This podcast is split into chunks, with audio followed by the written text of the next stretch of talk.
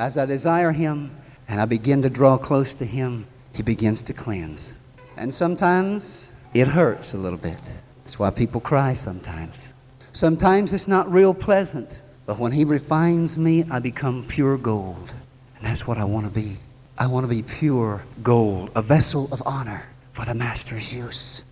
But there's a part to this you must understand, and it gets to the core of the cleansing. The Pharisees had the temple in all of its beauty and splendor, and they had the promises of God, of all the power of God at their disposal.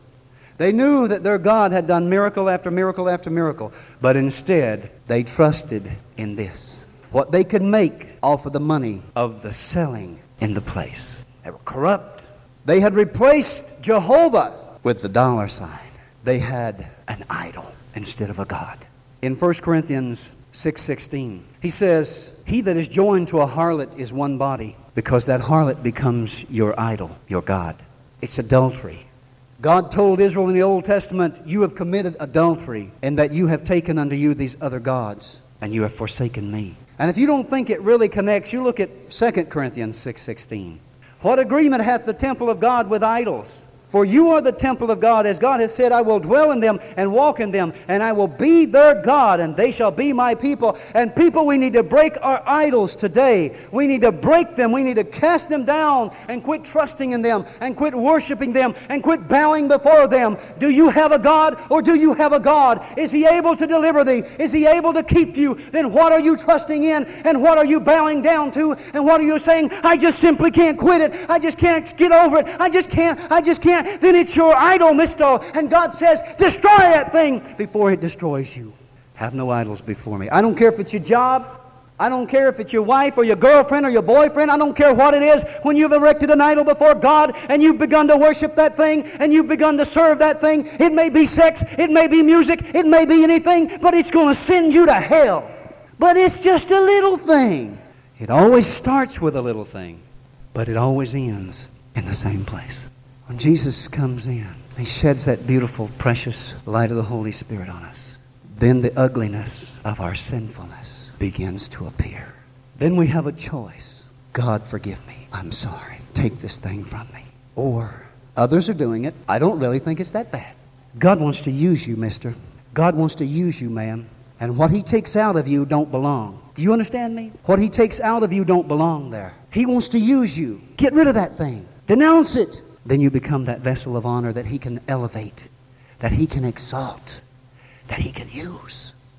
As long as you hold on to it, He can't use you. That's why it is important to allow the Holy Spirit to clean us up. Church, this body, flesh and blood, is the temple.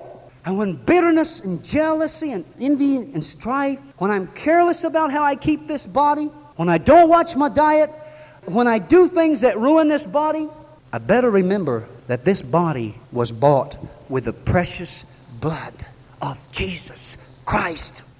Oh, I, thought he only bought my spirit. He's only going to take my spirit to heaven. That's a lie. He said, I want your body. Did he not? If he come back today, would your body remain and your spirit go? No! Your body would go too. He's going to take you body, soul, and spirit. And that's why young people, keep yourself clean. Flee sexual fornication. Flee that stuff. Because when you join in that stuff, you are damning your own body, the temple of the Holy Ghost. The Bible says that this sin of fornication is a sin against your own body. You are saying to God, God, come down here and engage in this with me. And I don't think God does it. I don't think He does. Well, Pastor, you don't know. Everybody at school is doing it. And we make jokes. Well, if I go to hell, I'll just be with all my friends. What a party, what a party. And all your friends will say to you, How come you're here? You knew better. Jesus is cleaning up today. There's some slackness in us, there's some lukewarmness in us. Jesus is coming to his temple and he's saying, I want a temple that's cleansed, that's pure, that I can use to glorify myself. You know, when Jesus comes like that, nobody knows. The person next to me don't know. Preacher don't know. Mom, dad don't know. Nobody knows what he's saying to me. Before I went into the ministry, I've shared this before, but it illustrates what I'm talking about. I had a great desire for cars. Love cars. God showed me in a most unique way that those cars had become an idol to me. He showed me that He could not use me as long as I had that idol. Now, I don't know what it is with you this morning, but God wants to clean house.